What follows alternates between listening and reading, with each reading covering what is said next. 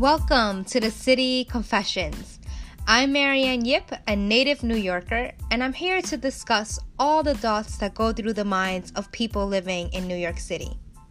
Being that I live in the city that never sleeps, I come across people who are constantly in a rush. I would like to take a moment to sit down and talk about what's on their minds and what keeps them up at night. So sit back and let's get ready to dive into these confessions with people I know and people that I've never met.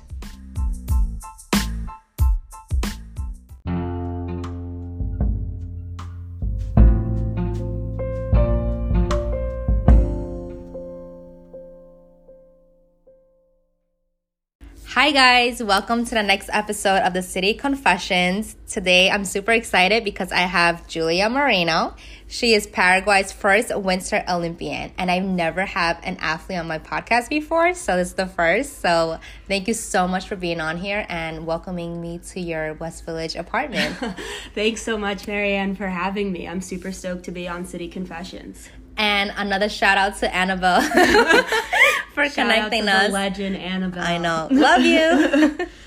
Okay, so I want to start off by having you tell your story and your background and just tell me about what is your relationship with New York City and just have the audience get to know you a little better. Yeah, for sure. So I'll first start off with a little bit of just like my overall background. I was born in Bahia Negra, Paraguay, which is in the northern part of the country. It borders like very close to Brazil. It's super hot climate. And I was adopted when I was 8 months old and grew up in Winchester, Massachusetts, right outside of Boston. I began skiing at the age of 2 up in New Hampshire. And then I started competing around like middle school time. And then from there, I really recognized like my talents were at the level of being able to compete at the Olympics. And during high school, I transitioned to Holderness School to be able to have a modified schedule during the winter to accommodate my training schedule and competing and traveling, because that's when I entered the World Cup tour. Okay, wait, we need to backtrack. Yeah, let's rewind. Tell me about, did you always, how did you even get into it? Were you always an athlete? How? Yeah, definitely. So skiing, it was more of my family just, went up for a trip when I was really young, and I remember always loving the sport from a young age, and during, elementary school, I wanted to be skiing as much as possible, and I convinced my parents actually to purchase a condo up at Loon so I could be a part of the seasonal program every weekend. So every weekend from around Thanksgiving to Easter, my family would travel from Boston up to Loon Mountain in New Hampshire, and I would ski on Saturday and Sunday training all day long, and then we would drive back Sunday night. So my parents sacrificed so much of their normal lives for me to be on the snow, and that's really how this all took off. So did you have a moment and you were you know what, this is what I want to do, this is my my dream, my love, or did you just yes, definitely. Yeah? I'm just having to think for a second because there's a few of those. What was the first time when you were wow, I am so in love with this sport and this is my life and I want to be able to make it to the Olympics? Yeah, absolutely. So I think that moment for me where it really clicked what was possible athletic-wise was during... what year was it? I'm not sure the year, but when I was 14, I competed in my first national championships out in North Star, California, and being so young in an open field, I didn't have any expectations, was just honored to be even invited to the event at that point, and I think kind of carrying that energy into the event, I didn't have any nerves that every other competitor did, and my first run was average, subpar, I landed it, nothing crazy, a C if it was a grade letter. And my coach at the time, Morgan Alford, took me to the private halfpipe because at this point I was just competing in halfpipe, and he was I really want you to try this new trick. And so, I tried the trick because I'm young and don't say no at that point and didn't think much of this, and we did a few of them and I was shocked how fluid it was coming and it felt supernatural. So we went back to the course for my second run a few hours later, and I'm about to drop into the half pipe for my second run, and he's you're gonna put the alley-oop into your run, and I Morgan, what? Like, I've never done it in competition. I just did it for the first time a few hours ago. And he's like, I know you got this.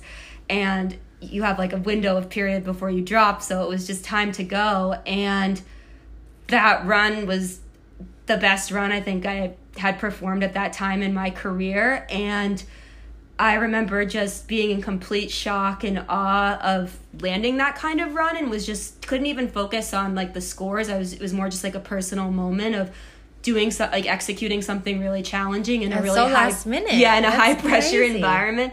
And all of a sudden I saw him ski down to the end of the half pipe, and he was crying and like hugged me, and he was like, nobody's gonna beat that score today. And he was right, and I won a national championship when I was 14. Amazing. So oh my god, what was that feeling? And did you soak it in, or did it take you a while for you to like realize what you had just done? Yeah, I don't think I got it at all. And you know, I was still in middle school at that point, so I mean, I didn't understand. I don't think I really fully comprehended in that moment what was to come kind of in the next season, because that next season was my true breakout year. It was a really special moment because my coaches like at that point were like pushing me to like keep going and to spend as much time and get rid of like going to traditional school and like really be able to focus on skiing more and more, because they thought that I had this talent. But my parents really instilled academics and wanted me to, you know, have a nice combination of both.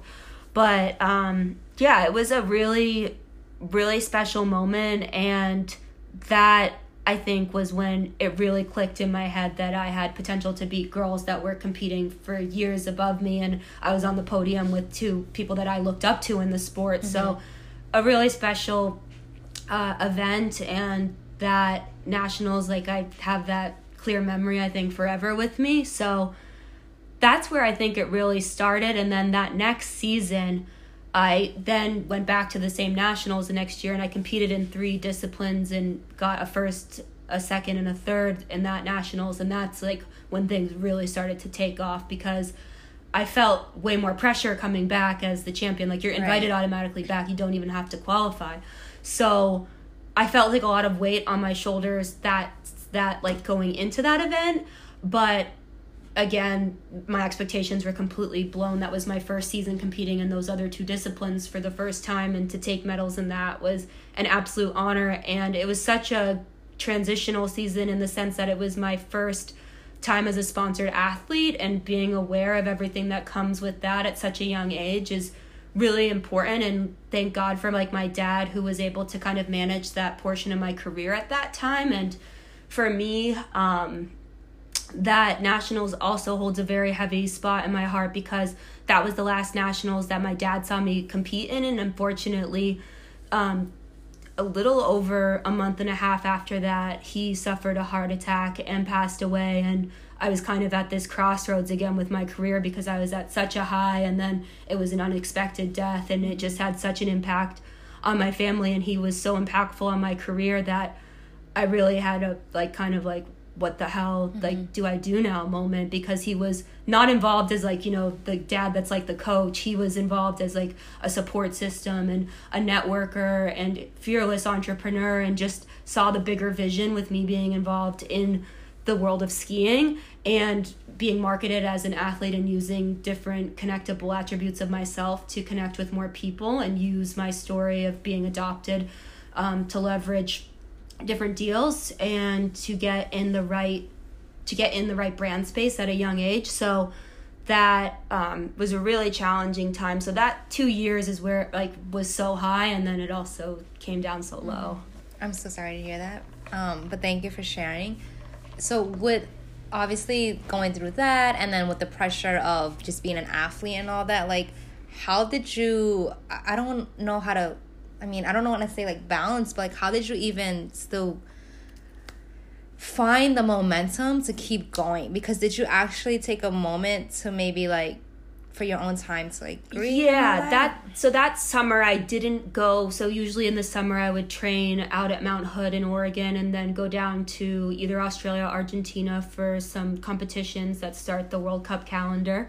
That summer I didn't ski. I was completely shattered. It was the most difficult summer of my life, and I was also 15 years old and like kind of a bitch, you know, like you're so young and you can't even process, and you can't put, I couldn't put my mom in the like headspace of being like a human with like needs. And like now being an adult, I think about, you know, how in God's name did she ever balance having two 15-year-old kids at that time and running her own business and grieving the loss of her soulmate. So it was just a really rough time for everybody at that point. And what really opened my eyes to getting back into athletics was I started, this was, so I was also at a development age where you kind of start training in the gym more, like being physically overall strong becomes more of a player as you develop and grow and age in the sport. And I started training at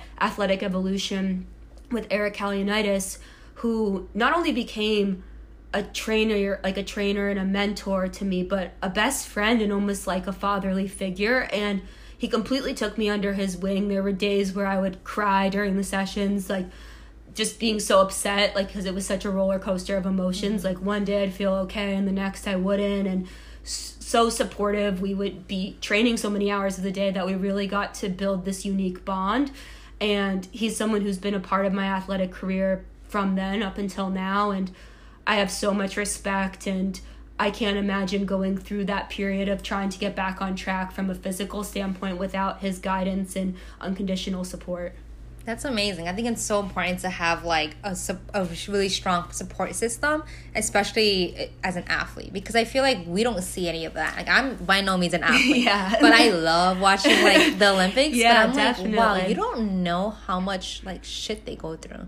Yeah, no, and I think that's an awesome comment just with the world of Olympics in general. Like it's this heightened event that's focused for like 2 weeks every 4 years, and the stories of all the athletes in all different sports are so interesting, and there's so many experiences that are universal that one another go through. And when you're at the Olympic Games and are kind of in this niche little environment where there's like a real sense of community, and you all kind of have this mutual respect of you all know exactly what it took to be in at this moment. And that was something to me, like at the Olympics, that was so eye-opening, that all of us really are just normal human beings too, and we get this kind of rep that we're superhuman and don't have feelings and can block everything out, but everybody in the Olympic space has a huge support system. And it's great to see how it works for, like, you know, team sports compared to individual sports. But I think being in an individual sport, that you really do need the support system, because you're not going to win every single day. And when you lose, you really need the right people to turn on, and you need their encouragement and positivity to bring you back up. And you're in it together. And in an individual sport, you also have such a team of people working like for you and around you, because you need it with, you know, training, like on snow, off snow, physio, mental coach, like all these different roles. And you all become this little kind of family, which is nice. Yeah. So tell me about, how did you come to New York? Like what? Yeah.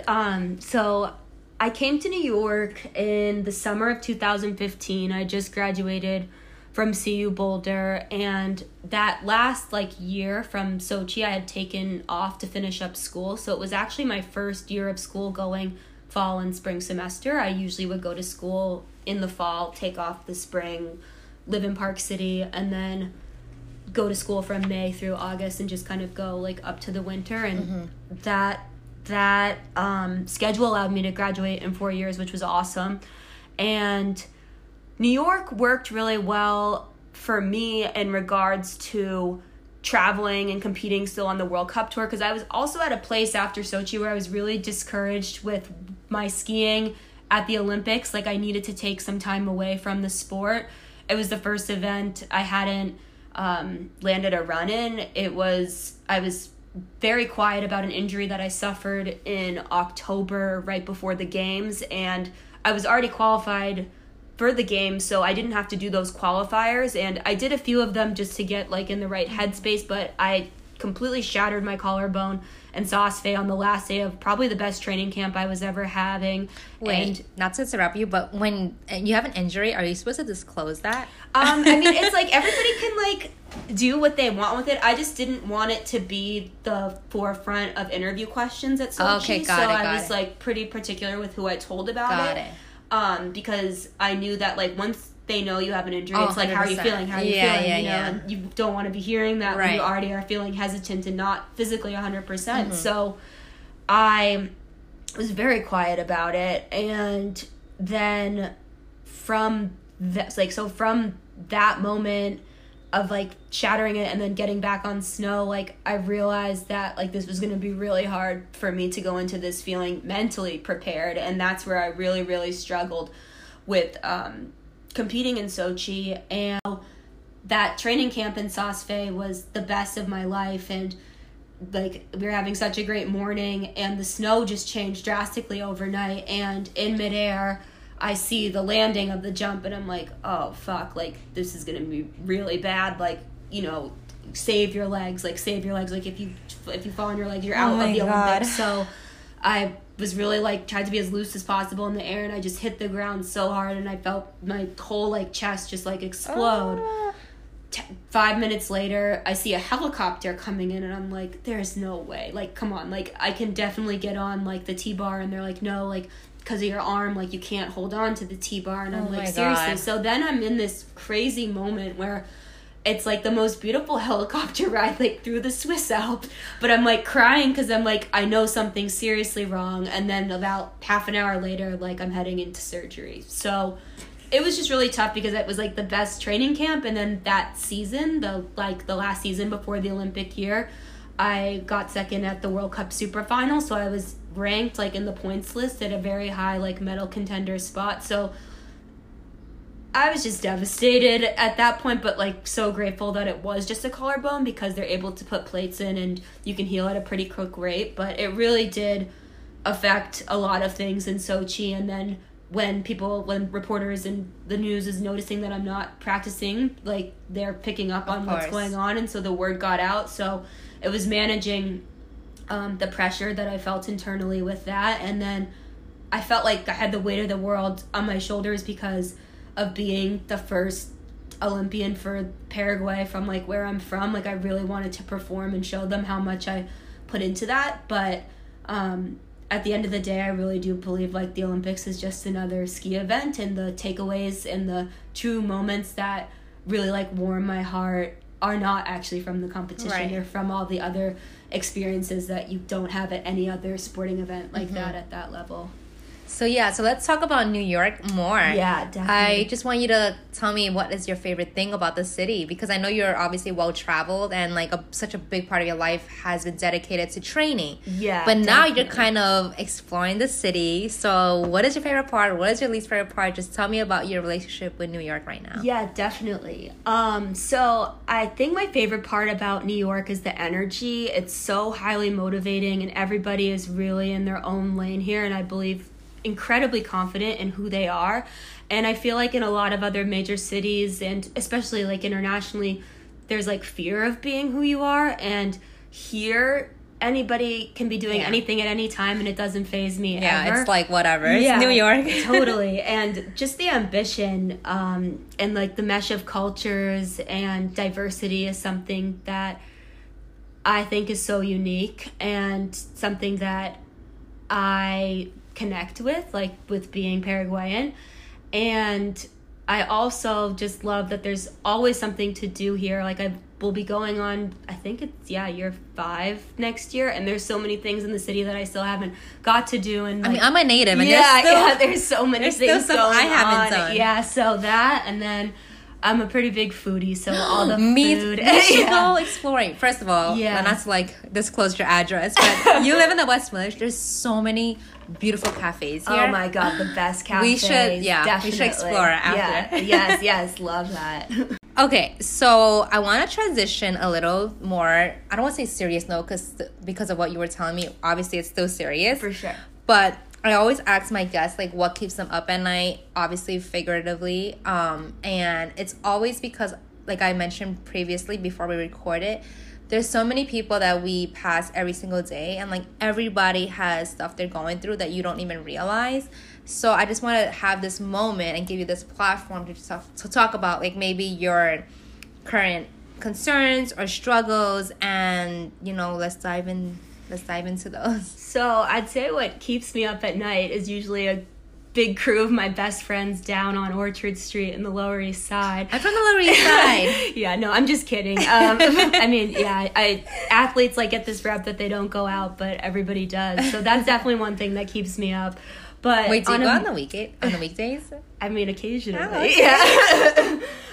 But no, on a serious note, I think what's keeping me up right now is the question of what's next. I think that I've accomplished a lot at a young age, and I do feel this pressure to kind of keep delivering and pushing the bar with what I want to accomplish and be involved in. And then I also think like working independently allows you to constantly be picking at what you're doing, because it just feels like to me like a pure reflection of myself, and I want what I put out there to be really high quality and to be like, I want to be proud of what I'm working on. Mm-hmm. So I think with working independently and on some of the projects that have been occurring in the past 6 months, I have felt a bit of stress with it. But it does kind of relate back to the Olympic thing being like a one-person team. So I definitely think that I'm able to use some of the tactics that I did in the athletic space over into more of like the business space. But yeah, I think right now it's the big one is what's next, and just that like everything that I do is a reflection of myself. Right. So what is the one, I guess, like biggest misconception you think people have of you? That I am just a skier and an influencer on Instagram, and that everything is handed to athletes in the Olympic space on like a gold platter, because it just doesn't work like that anymore. And I always was involved in like a myriad of different things growing up, you know, through middle school. Like I didn't just ski, I played soccer and lacrosse through high school.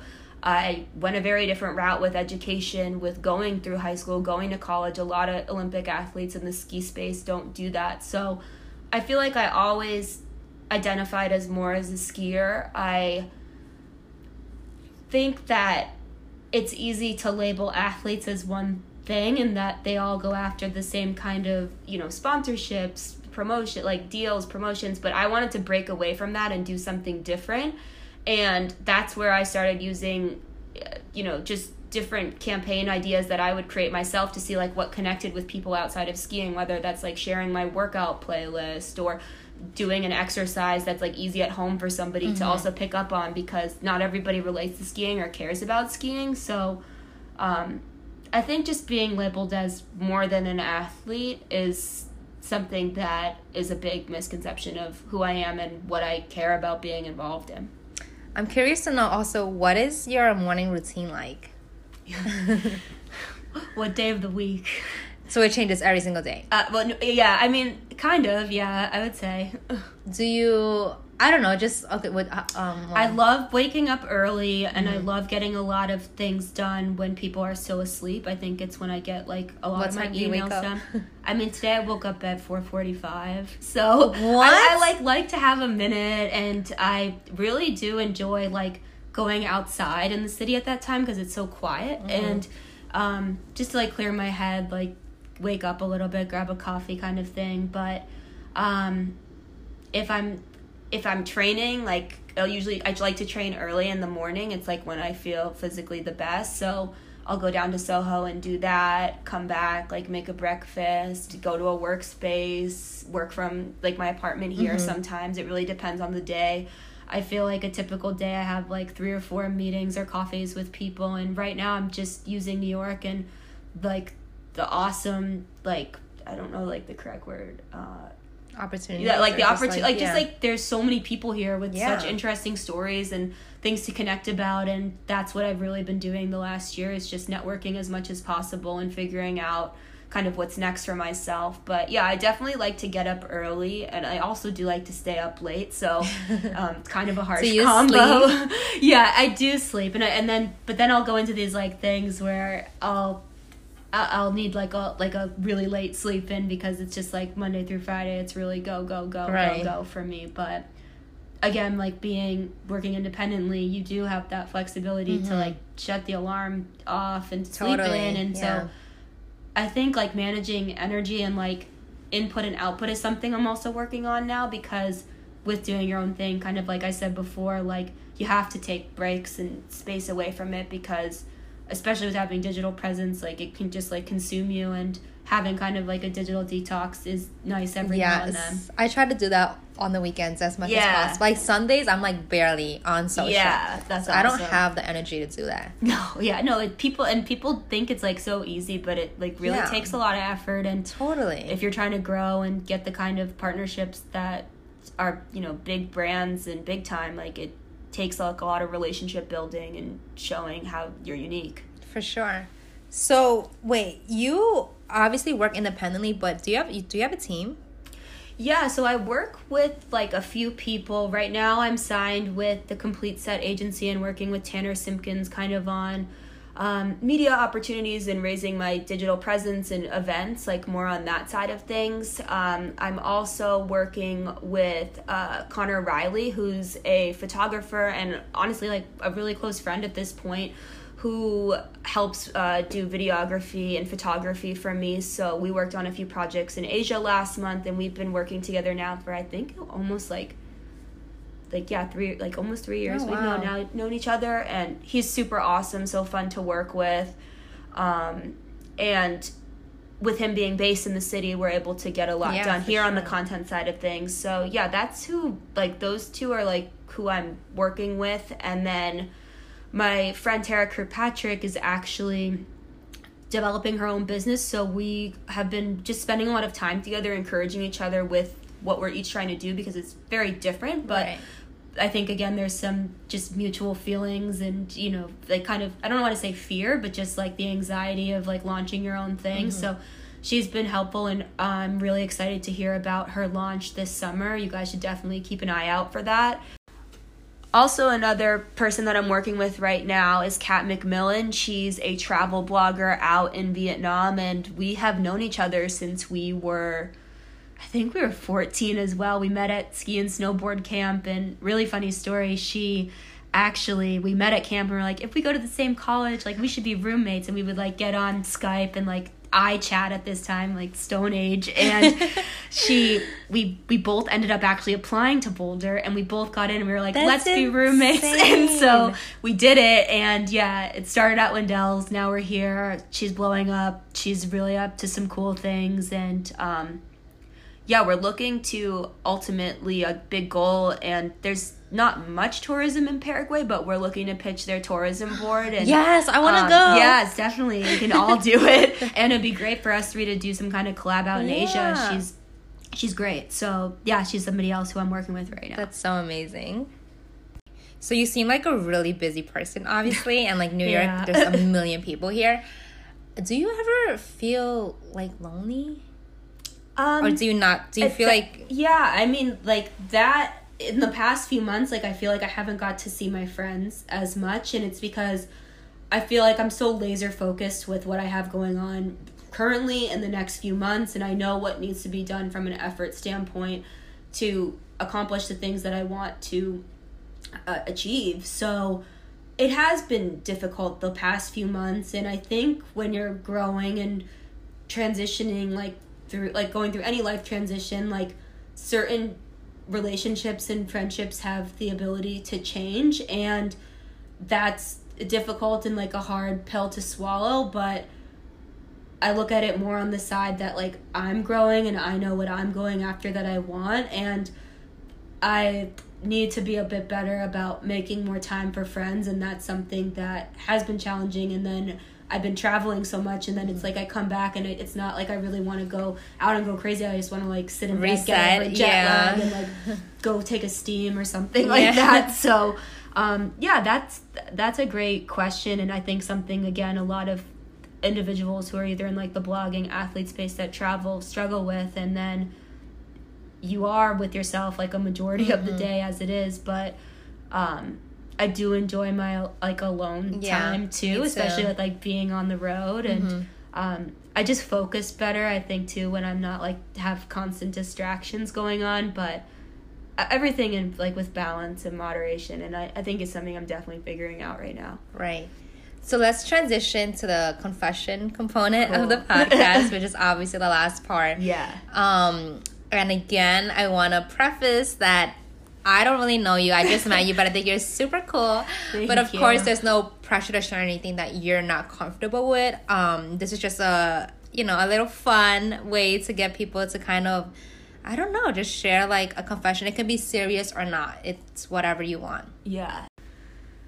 My confession is that being labeled just a skier is something that honestly irks me pretty much, because I think when you look at everything that I've put out there from like a content standpoint, from a partnership standpoint, from being a sponsored athlete and going after different companies that have nothing to do with skiing, was something really challenging and took a lot of like guts to send those emails, because I knew how drastically different it is from like the emails that they're usually receiving, whether it's like bloggers or just traditional influencers. So I think for me, like that I like something that does really like stem at me is that I'm always going to be known as Julia Marino, the skier.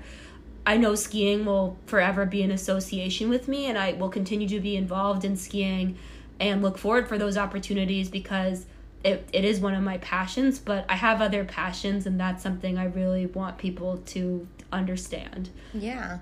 And it's challenging when doing certain like media interviews or podcasts where the focus is 15 ski questions, because that happened. Yes, those are all real things that occurred, and I'm so grateful for all of those opportunities, but there's other things that I want to be involved in, that I'm working on, that I'm equally, if not more, passionate about right now. And I think getting my audience kind of in line and using, correct like brand messaging to get those points across is something I'm working on right now.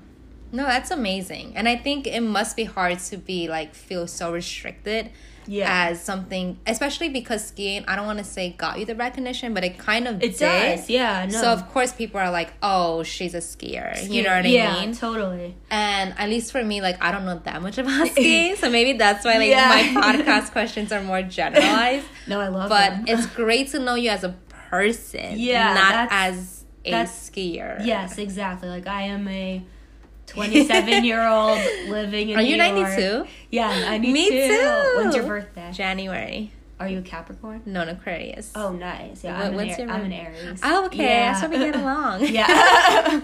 That's amazing. Okay, so I just want to take a moment to acknowledge you for a moment. Okay. It's crazy how we just met maybe an hour ago. Yeah. And you invited me to your apartment, and I think just being in New York, there is a beauty in that you do find people who are willing to just, say yes. But there are obviously people who are like, no, I'm not, what I mean? Like they're not down for that. So I really appreciate you taking time out of your schedule to meet with me, especially since you've been up since like 4:45. Oh, no. Like you still have the energy. So, and I admire you. Like, I think you're so interesting. I know we were talking before this. We're definitely going to have to collaborate, because I feel like there's a lot of magic that can happen really between us. Totally. I'm all about energy right now. And, I'm excited. I think we could do some really cool collabs with some of these partnerships I have coming up this summer. And the like what's next is pretty endless, and I'm stoked to have been on this and met you. Yeah, and I think that's the beauty of New York as well. Like, people are too like afraid to reach out, and there's actually so much opportunities. I know we were talking about this, but like if you just go in it with an open mind, put yourself out there with the best intentions, with an open heart, open mind, you'll be surprised like the amount of people that you can meet, and just the interactions you have that can literally change your life. 100% agree with that. By a numbers standpoint, for example, for Coca-Cola, I don't meet their like athlete requirements, but on Twitter I wrote this like long DM and was like, I really loved like this brand, and I think we could do some cool stuff together. And they responded right away. And then I was in contention for a deal for Pyeongchang, and unfortunately that wasn't able to go through because I didn't compete in Pyeongchang, but just that was a great example for me of just putting yourself out there and showing to somebody like why you're passionate can really open up so many doors. And I think a majority of my career and my success has been built on just being completely in my own lane and knowing in my heart that I'm doing that what I want to do. And when I believe in something, like, I really will go after it in, you know, all different ways possible to make it happen. No, that's amazing. I have a girlfriend, she better be listening to this right now, Rochelle. And I feel like, I don't know if it's our age right now, but don't you feel like when you hit like 27, you get this realization that like, oh my God, first of all, I'm kind of getting old. And, and second of all, like, what is my purpose in life? And it's like you wake up and you stop living for others and you live for yourself. Like, I've had this moment where I was like, whatever doesn't make you happy, you need to just like cut that out. Yeah. If there's a job, a relationship, whatever the case is, like, you need to kind of just go, again, like what you said, full force with your passion, because at this point there's nothing to lose. Absolutely. Like, it's such a weird time. I feel like in our lives, like, am I young or am I old? Like, I'm closer to 30, but a big thing that I know now that like I didn't know back then was that there's always going to be situations that you like don't understand in the moment, but it's how you react and how you ultimately make a choice of how it's going to go from there. And those experiences often teach a lesson. And when you're able to grow and learn and kind of reflect back, whether it's months or years later, and recognize how much you've developed, is like when I really think you as a person overall is growing. And that's something that for me has like really taken place in the past few years. And you're all like, I feel like everybody's like, you know, why is this happening? Like, dwelling on it so much, and like go through it. Like, I'm a very emotional person. That's actually the confession. I am an incredibly emotional person. Like, cry at the drop of a hat. Just like cry on an airplane from having a sip of wine. Like, just very like in tune, I think, with emotion. And I think, again, if you like look at my social or something, you're like, oh, Jesus, like, hard ass athlete, and that's like my style or my like image or whatever. But like, I am emotional, and girl, me too. I think like that, and then just like another thing like that I've learned through all of it is that like any like ambitious concept takes a lot of time, and there's always going to be setbacks. And take the constructive criticism, and anybody that's criticizing in a way that you can go to another person and say like, this opinion doesn't make sense, and get it, you know, kind of fact checked by somebody else. Cut that person out and just keep the blinders on and just do what you think makes sense for situations is what I've definitely learned. I love that. So let's just leave with two more questions. So one, what is one thing you would like to thank New York City for? Joe's Pizza. It's the best pizza. 100%. And then obviously the last one is what are you up to? Yeah, the what's next for me is really exciting. So right now I am working on creating my own business I wanted to be involved in the content creation world again, not being labeled as just an influencer. There's certain brands that I know I have the ability to use my athletic background and be a subject for if I'm very passionate about those brands. But I also want to work with brands that I don't want to be the subject with, but just create proprietary content kind of going along like with my journeys. Like, that makes sense from a brand standpoint. Like, I really believe in digital presence, and right now it's just so hot and it's so new. And giving strategy behind for certain like smaller brands is something that I've worked on in like the social space. So for example, like the last month in Asia, I did a huge project with the Ritz Carlton and Kosumai, a proprietary marketing video, and then a bunch of stills for their social media. And then on top of that, I did a traditional influencer deal with them. So that's like a situation where I'm kind of doing two at once, and I'm also able to collect a bunch of really unique content to put into, you know, my social media handles. So that, and then it kind of goes, it scales all the way down to the small side of things. I I'm working with Jones Bar, which is a vegan, not a protein bar, more kind of like a treat, like a kind bar or an RX bar. And I believe in the brand, like really hope to work with these guys long term. And we did some proprietary content creation for them, like traditional product placement in Bali. And then after that, we did another kind of like bigger thing again with the Ritz Carlton in Bali at the Mandapa Reserve. So leveraging my experiences with social media and growing my own platforms and giving that advice and strategy to brands that are looking to grow or enter international marketplaces is something I'm very passionate about. And I have a lot of those skills kind of inherent through being a sponsored athlete. Right. And I do not identify as a photographer, videographer. I feel like I just work with a really nice handful of people that are in the space and that are also trying to freelance and ambitious and want to go after just, you know, big goals and are creatives. So it's using that and kind of going that direction with things is what I want to do for my business. And then when I was in Bali, I unfortunately, on a set we were shooting, it was like, we were just having these crazy early mornings and we were up at the rice paddies and we were doing this hike and we had to be up at 3 a.m. to get in the car at 3:30, get in the car for an hour. And it was not a challenging hike by any means. And thank God that this happened. I like stepped in a puddle and I was just in my Birks and I was like, oh, I should throw on my Chucks. And I was like still half asleep.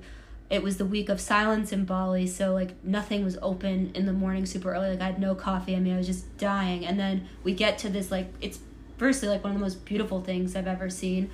And I'm like, Connor was like kind of like scoping out the site and he's like, okay, like this is it, Jules, like you go first, like we'll start shooting you. And I didn't see how cautious he was with walking out to this ledge. And I walk on the ledge and I hear it snap and we're about like 20 feet or so like off the ground and I heard him scream like, Jules, no, like a scary kind of scream, like a piercing, like terrifying scream. And I fell and I knew what was happening in midair, so I kind of went into ski survival mode and was like, again, like don't land on the side that they just repaired the last year with my accidents before Pyeongchang. And I hit the ground so hard, like blacked out, had a concussion, really eye-opening moment. Like I couldn't distinguish, like, is this a dream? Like, is this actually happening? How am I standing? Like, where are they? Like, where am I? Kind of thing. But through it and like through my journaling, I've realized that I've suffered all of these really big injuries in my career and I was always able to bounce back. And this one wasn't skiing, but I decided, which is something I usually don't do on my story, to just kind of write about it, because what they said was like, we like thought we were gonna have to call an air helicopter. Like it was not a very serious fall. We don't know how you're like walking kind of thing. So I took to social just kind of saying like, and like just having a safe day, even if it's not the best day, is like a good day. And I couldn't believe how many write backs I got back to this from like younger girls in the ski world who were like, this really resonated with me. And one girl reached out to me and asked me if I could get on the phone with her. And so we start chatting. I'm like, yeah, for sure. Like, I have a concussion, like, in a few days. Like, let's get on the phone. So we start chatting and we just, like, vibed really well. And it really pushed me to this place that I'm going to also launch a mentorship program for athletes that are going through injury, because I look at all the major injuries, like the big ones in my career, and what I was able to accomplish after them is really impressive. Like my first ACL, the one after that, I got second at Junior Olympics. Then when I broke my collarbone, like I made it to the Olympics. And I feel like first I did my hand, and then I got a World Cup medal, and then the collarbone, like everything had success after. And I engaged in so much like mental training and dealing with that. And I think I have also a network of surgeons, physical therapists, trainers that a lot of people don't. So I can kind of fast track that process for people. So that's something that I'm working on as well.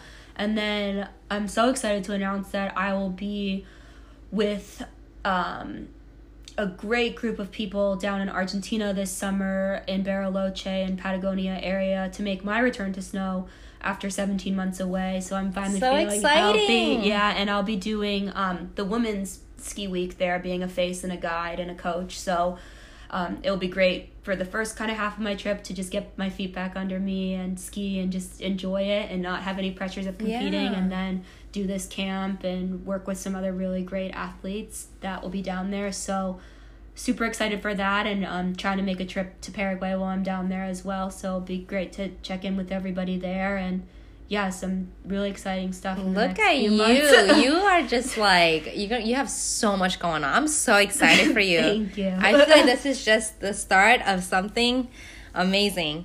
So again, thank you so much for coming, sharing your story. I'm sure a lot of people definitely were inspired, got something out of it, and I can't wait for us to also collaborate. No. Look out. I hope you guys enjoyed this episode. I'll have Julia's information in the description. Make sure to follow her, because I'm sure she just has like a million exciting things going on. She obviously inspired me, and she just has, again, so much going on that I can't even wrap my head around. And I'll leave all her social, all the things that she's part of, and stay tuned for the next episode. Bye. Bye, guys.